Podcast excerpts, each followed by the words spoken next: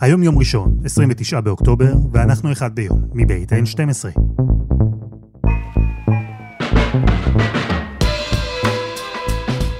אני אלעד שמחיוף, ואנחנו כאן כדי להבין טוב יותר מה קורה סביבנו, סיפור אחד ביום, בכל יום.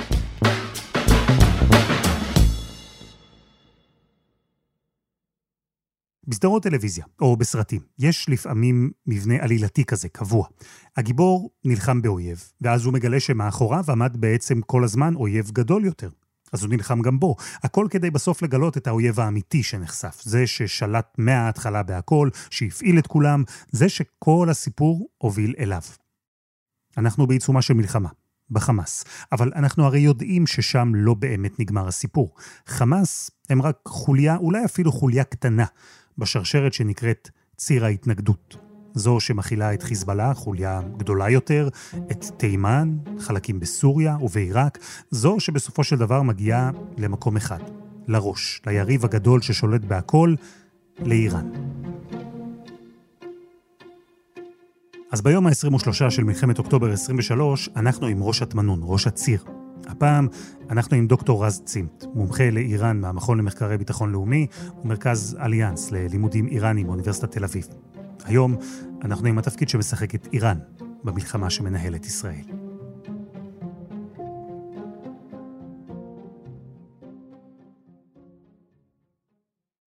שלום רז. שלום שלום. שמענו גורמים ישראלים אומרים אה, שיש אינדיקציה למעורבות של איראן בתכנון, לפחות בהדרכה ובתמיכה, במתקפה הנוראה של 7 באוקטובר. מה אנחנו יודעים על זה? תראה, אני אקדים ואומר שיש דברים שאפשר לדעת ממקורות גלויים ויש דברים שאי אפשר לדעת ממקורות גלויים ולדעת בדיוק מה איראן עשתה לפני המתקפה של ה-7 באוקטובר זה מסוג הדברים שקשה מאוד לדעת על בסיס פרסומים גלויים ועל זה אני מתבסס. אני חושב שהבלבול שנוצר בשבועיים וחצי האחרונים והדיווחים שהיו על, על כן יש מעורבות, אין מעורבות איראנית בגלגול המתקפה הזו נובעת בעיקר מחוסר הבנה לטעמי בנוגע לאופן שבו האיראנים עובדים מול חמאס ובכלל מול הדבר הזה שנקרא רשת השלוחים של איראן. כי? כי אני חושב שנורא חשוב להבחין בין שני דברים. הדבר הראשון שהאיראנים עצמם לא מכחישים וגם לא יכחישו ולהפך הם מתגאים בזה, זה הם אומרים, אומרים בריש גלי, אנחנו לאורך שנים מסייעים ותומכים בחמאס, בעבר הרחוק הם היו אומרים אנחנו תומכים רק מורלית, היום הם כבר אומרים אנחנו תומכים גם באמצעים חומריים, כלומר גם בנשק וגם בכסף. והתמיכה הזו נמשכת לאורך שנים בטכנולוגיה, באמצעי לחימה, באימונים ולכן אין ספק שחמאס לא יכול היה לבצע מתקפה כזו מבלי האמצעים שהאיראנים סיפקו להם במשך שנים. הדבר השני שהוא גם חלק מהמעורבות האיראנית זה מה שקשור לתאומים שמתקיימים כל הזמן, כל העת, כולל בחודשים האחרונים, בין הרכיבים השונים של אותה רשת שלוחים איראנים. זאת אומרת, אנחנו יודעים למשל שגם שר החוץ האיראני, אבל בהקשר שלנו זה בעיקר מפקד כוח קוץ של משמרות המהפכה, קיים מספר ביקורים בשנה האחרונה בסוריה, בלבנון, נפגש גם עם ההנהגה של החמאס, גם עם מנהיגי החיזבאללה, גם עם מנהיגי הג'יהאד האסלאמי הפלסטיני, ויש להניח שבמסגרת התאומים האלה השוטפים עסקו גם בסוגיות אופרטיביות.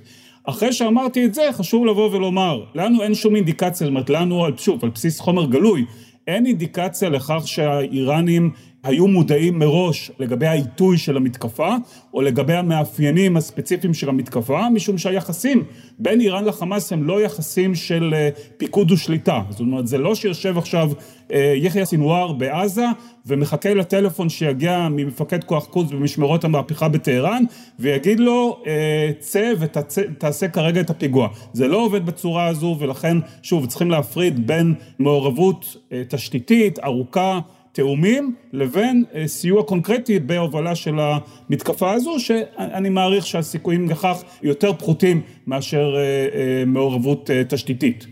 השאלה רז, אני לגמרי מקבל את ההנחה שחמינאי או מפקד כוח קוץ באיראן לא הרימו טלפון לסינואר ואמרו לו מחר בבוקר צאו לדרך.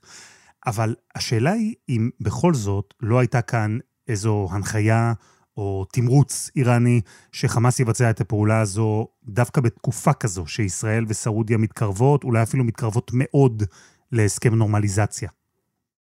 המתקפה הזו כמובן תוכננה הרבה לפני שמישהו דיבר בכלל על נורמליזציה ישראלית סעודית.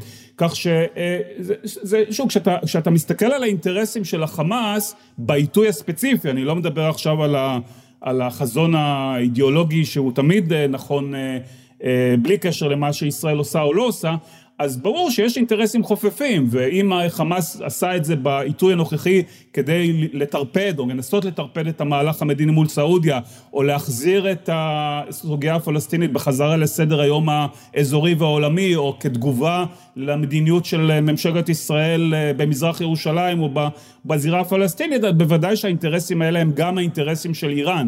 אבל שוב, אני, אני, אני חושב, מציע באמת להסתכל על.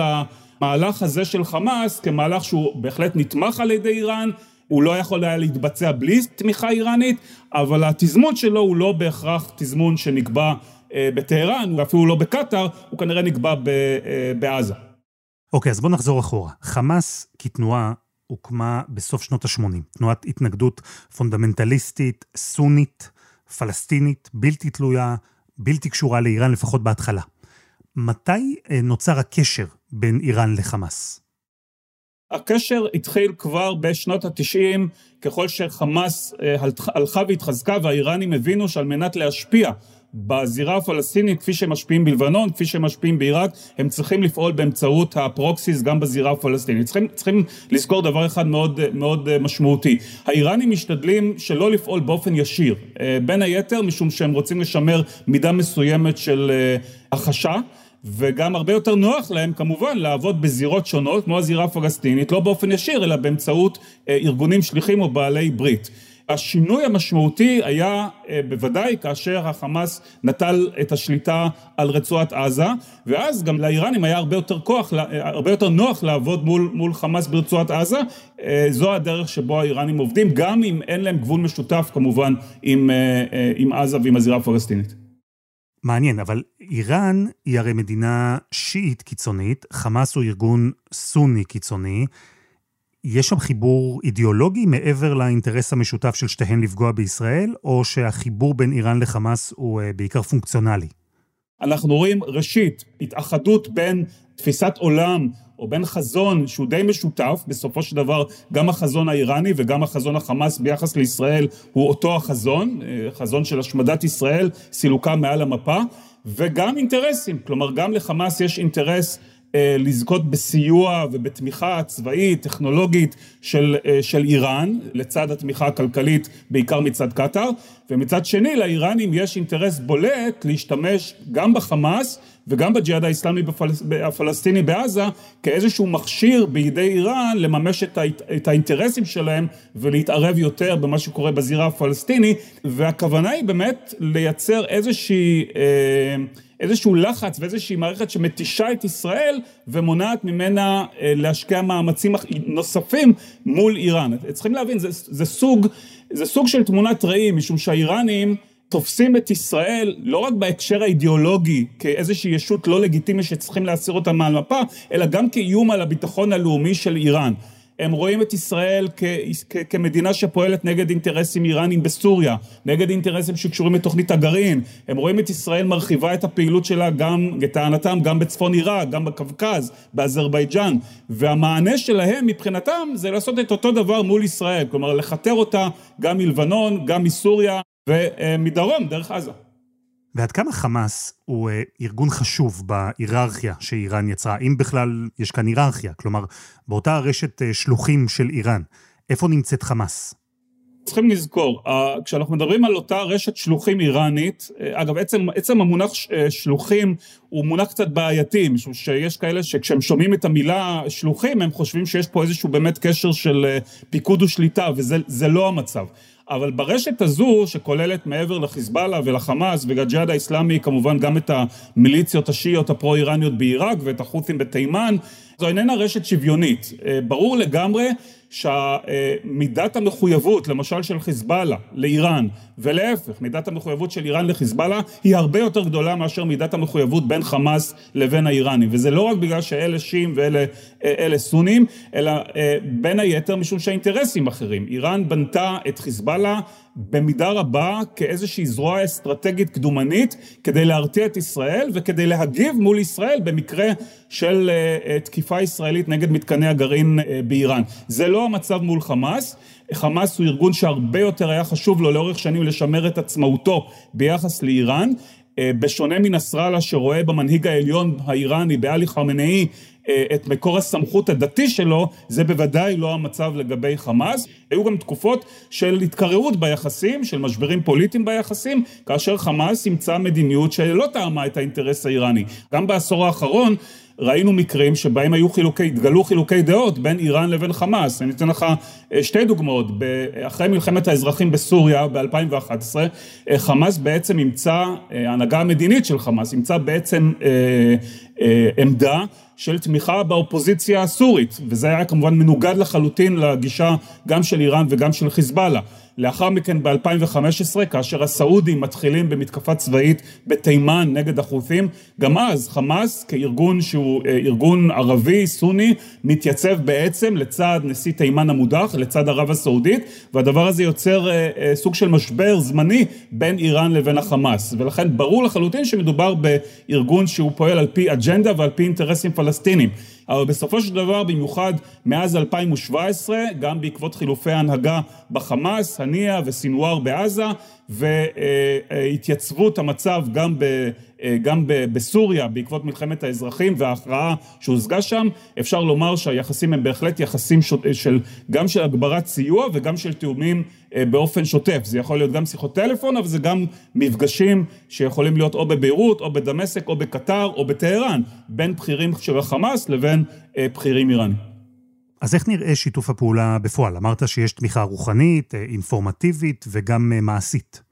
האיראנים דואגים בעיקר לכל מה שקשור לסיוע צבאי, לסיוע של טכנולוגיה, לסיוע של אמצעי לחימה, לסיוע של אימונים, כלומר אנשי חמאס שיוצאים החוצה מרצועת עזה ועוברים אימונים, אם זה באיראן, אם זה בלבנון, כלומר כל מה שקשור להיבט הצבאי, טכנולוגי, ייצור אמצעי לחימה, טכנולוגיה לאמצעי לחימה, אימונים, זה אה, אה, נמצא בטהרן, באיראן, בעיקר מי שמוביל את זה זה כוח קודס במשמרות המהפכה, מי שמוביל את הסיוע הכלכלי והפיננסי זה בעיקר הקטרים, אם כי צריכים לומר גם איראן מסייעת על פי הערכות סדר גודל של כמה עשרות אה, מיליוני דולרים בשנה לג'יהאד האסלאמי הפלסטיני ולחמאס. אבל תגיד, מה הקשר בין אה, איראן לקטר? למה בכלל שקטר תמשיך לממן ארגון שבסופו של דבר משמש כסוג של אה, זרוע צבאית של איראן?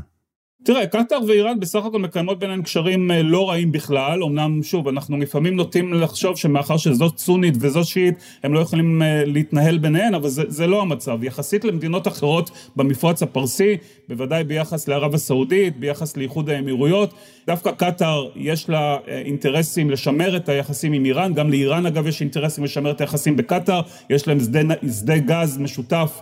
אה, שמופעל על ידי שתיהן, כלומר היחסים ביניהן אה, הם, הם בהחלט לא כמו היחסים היותר אה, חשדניים ובעייתיים שאנחנו מכירים מן העבר, שגם הם השתפרו אגב בין איראן לערב הסעודית ולאיחוד האמירויות.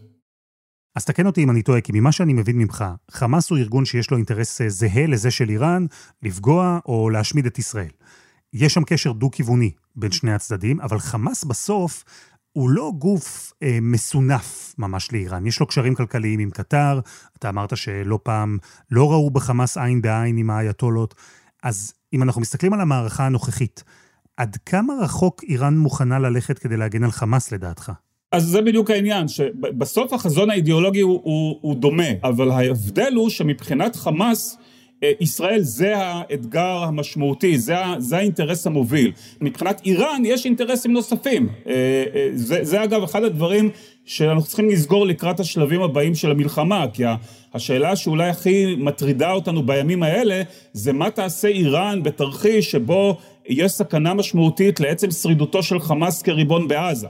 אז מבחינת חמאס זה כמובן איום שהוא, שהוא, שהוא במידה רבה איום קיומי. מבחינת איראן אה, עשויה לי, אה, להיות ההחלטה שאנחנו כן מוכנים בסוף, אולי, אני אגב לא בטוח, אבל יכול להיות שההחלטה שתתקבל באיראן, אנחנו מוכנים להקריב את חמאס, כי עם כל החשיבות של חמאס, לנו כאיראן וכמי שמובילה את חזית ההתנגדות, יש אינטרסים יותר משמעותיים, למשל לשמר את היכולות האסטרטגיות שבידי חיזבאללה, ואז באמת אה, ישראל עם כל חשיבותה המערכה הפלסטינית עם כל חשיבותה, לנו יש דברים שהם הם, הם יותר חשובים. זו מקומה של ישראל באג'נדה החמאסית היא כמובן, מטבע הדברים, הרבה יותר משמעותית מאשר מקומה של ישראל באג'נדה האיראנית, שצריכה לחשוב על עוד דברים. אנחנו שומעים אגב משהו מהצד האיראני מאז שבעה באוקטובר? יש איזה שיח מעניין שיוצא משם, מההנהגה, מעבר להצהרות רגילות? המשטר האיראני מבחינתו רואה כמובן במתקפה הנוראית של השבעה באוקטובר עוד אינדיקציה לכך שישראל היא מדינה שהולכת ונחלשת, אני מזכיר רק אה, מספר ימים לפני המתקפה הזו בא חמינאי ונושא נאום, מנהיג איראן נושא נאום ואומר בהתייחסו למגעים לנורמליזציה בין אה, ישראל לבין סעודיה, הוא אומר אתם בהתייחסו לסעודיה עדיף שלא תהמרו על סוס שממילא הוא סוס מת, שהוא סוס שלא ישרוד לאורך זמן. ולכן באופן טבעי אנחנו רואים גם את האמירות האלה שהמערכה הזו היא עוד אינדיקציה לחולשתה של ישראל. במקביל כמובן האיראנים עושים אה, מספר דברים נוספים, ראשית יש אה, שורה של תאומים דיפלומטיים ומדיניים בהובלה של שר החוץ האיראני ובמקביל תאומים שהם יותר, אה, הם, הם פחות מעל פני השטח והם מתנהלים בעיקר בהובלתו של מפקד כוח חוץ של משמרות המהפכה. שניהם מסתובבים באזור, גם בסוריה, גם בלבנון, אה, אה, שר החוץ היה גם בקטר, נפגשים עם בכירי חזית ההתנגדות, חיזבאללה, חמאס בעיקר, ומנסים לתאם את הדבר הזה. חשוב לומר, מבחינת האיראנים היה עדיף במקרה הזה שהמלחמה תסתיים אה, לא מחר בבוקר, אלא לפני שבוע ולפני עשרה ימים. אם היא הייתה מסתיימת זמן קצר לאחר המתקפה, זה היה כמובן אה, אקורד סיום מאוד מאוד אה, בעייתי מבחינת ישראל ומאוד חיובי מבחינת איראן והחזון שלה. מאחר שזה לא קורה, וזה לא יקרה כנראה, אז האינטרס של איראן זה להוביל כמה שיותר מהר לסיום המערכה, אבל בעיקר להשמיע איומים אה, אם המערכה הזאת תתרחב, אם המערכה הזאת לא תסתיים, אם ישראל אה, תציב איום של ממש על, על חמאס ועל היכולות שלו, יש אפשרות שאנחנו נשתמש באמצעים האחרים שעומדים לרשותנו, כלומר לאו דווקא מענה ישיר מאיראן, אבל נשלב ונגייס גם את הרכיבים האחרים בציר ההתנגדות אה, חיזבאללה בשלב מסוים, אה, יותר ממה שהוא עושה היום, אולי מיליציות פרו-איראניות שפועלות משטח אה, עיראק או סוריה או תימן, ולשלב אותם באיזושהי מערכה מול ישראל. אנחנו עדיין לא נמצאים בשלב הזה. שנייה, אבל אנחנו התמקדנו פה, אתה ואני, בציר שהוא מאוד חשוב וקריטי, אבל הוא לא היחיד.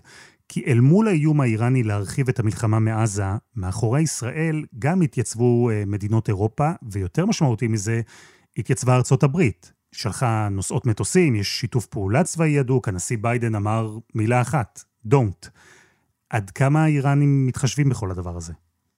עם כל הכבוד למקרון ולנשיא אה, צ'כיה או נשיא אוסטריה בצד. ארה"ב היא בהחלט גורם שהאיראנים צריכים אה, אה, להתחשב בו. זה לא אומר שהם בהכרח אה, מעריכים שבמקרה של עימות בין חיזבאללה לישראל, עימות כולל אני מדבר, לא מדבר על מה שקורה היום, האמריקאים יחליטו לתקוף יעדים באיראן. אבל עצם העובדה שהאמריקאים אה, מסמנים בצורה מאוד ברורה שיש להם גם את היכולת ואולי גם את הכוונה להגיב במקרה שחיזבאללה ושאיראן נכנסים למערכה כוללת מול ישראל, זה משהו שכאשר המועצה העליונה לביטחון לאומי באיראן תתכנס אני מניח שהיא כבר התכנסה, אבל כשהיא תתכנס בשלבים היותר, היותר קריטיים של המערכה ותצטרך לקבל החלטה האם אנחנו עכשיו מתערבים בעניין הזה או לא, אז אין ספק, החשש משילוב מלא של האמריקאים במערכה הזו, אה, זה משהו שהם יצטרכו לקחת בחשבון. יחד עם זאת, צריכים לומר, כבר היום האיראנים נוטלים מידה מסוימת של סיכון, כאשר הם אה, מעודדים, שלא לומר מנחים, את המיליציות השיעיות בעיראק לפעול נגד בסיסים אמריקאים בסוריה, גם בזה יש מידה מסוימת של סיכון, הרי יכול להיות שבסופו של דבר האמריקאים יגיבו, לא בהכרח נגד איראן באופן ישיר, אולי נגד יעדים של המיליציות, אבל כבר היום יש מידה מסוימת של סיכון, ואני עוד לא מדבר בכלל על אפשרות של מיסקלקולציה בינינו ובין חיזבאללה, שמביא לעימות כולל שאף אחד לא רוצה. אבל בסוף, אה, כשמדובר ביוזמה איראנית, אני חושב שהשיקול האמריקאי, גם אם הם אומרים אחרת, וגם אם מנסים לייצר רושם שזה לא, לא מטריד אותם, אה, בפועל זה כנראה מאוד מאוד אה, מציק להם, והם לא היו רוצים להגיע לדבר הזה. אני מוכרח לשאול אותך משהו על הציבור האיראני, עד כמה שבכלל אפשר להכליל ולומר הציבור האיראני. אני ראיתי בעולם הפגנות פרו-ישראליות, גם אצלי בלונדון, שהייתה בהן נוכחות של גולים איראנים, כאלה שמתנגדים למשטר. מה אנחנו רואים בתוך איראן? יש uh, תמיכה בישראל במידה מסוימת, גם אם לא מאהבת מרדכי, כמו שאומרים, אז uh, משנאת המן? יש בהחלט בקרב בציבור האיראני אה, תפיסה שבאה ואומרת אנחנו לא צריכים לאמץ באופן חד משמעי את הנרטיב של המשטר, שאנחנו צריכים להתייצב בעד הפלסטינים ונגד ישראל. היו אפילו תמונות וסרטונים של אה, אזרחים איראנים, אזרחיות איראניות שמסרבים ומסרבות לדרוך על דגלי ישראל. אני חושב שאנחנו צריכים להיזהר באיזושהי ראייה אה, פשטנית ודיכוטומית של המצב, כאילו יש לנו פה משטר איראני שהוא שונא ישראל ותומך פלסטינים וציבור איראני שהוא תומך ישראל ושונא פלסטיני, זה לא המצב. אתה כן רואה קולות שבאים ואומרים אנחנו אמנם מתנגדים למדיניות המשטר, אה, הנושא הפלסטיני הוא בוודאי לא צריך להיות בראש אה, מעיינינו, אבל אנחנו לא תומכים באופן מובהק בישראל, בוודאי לנוכח מה שהיא עושה בעזה. ו- ולכן חלק, חלק מהציבור האיראני אה, תומך, אה, תומך תמיכה כזו או אחרת בישראל, בין היתר כי זה מנוגד לעמדה הרשמית, ומה שמנוגד לעמדה הרשמית של המשטר, אז הם תומכים בזה כדי לבטא את ההתנגדות שלהם אה, למשטר. יש כאלה שלא תומכים בישראל, אבל גם לא תומכים בהכרח בפלסטינים, ויש כאלה שתומכים בפלסטינים לא בהכרח בגלל תמיכתם במשטר האיראני, אלא בעיקר משום שהם מזוהים יותר עם, עם איזושהי תפיסה שבאה ואומרת מה שישראל עושה בעזה זה פשעי מלחמה, לצערנו את התפיסה הזאת אנחנו רואים לא רק באיראן, אנחנו רואים אותה גם באוניברסיטאות בארצות הברית ובאירופה, כך שזה לא מפתיע שגם באיראן יש את הדברים האלה. דוקטור רסצים, תודה. תודה רבה. וזה היה אחד ביום של N12. אנחנו מחכים לכם בפייסבוק, חפשו אחד ביום, הפודקאסט היומי. אנחנו שם, רוצים לשמוע מכם. העורך שלנו הוא רום אטיק, תחקיר והפקה, שירה הראל, דני נודלמן, עדי חצרוני ורוני ארניב. על הסאונד, ספיר רוזנבלט, יאיר בשן יצר את מוזיקת הפתיחה שלנו. אני אלעד שמחיוף, אנחנו נהיה פה גם מחר.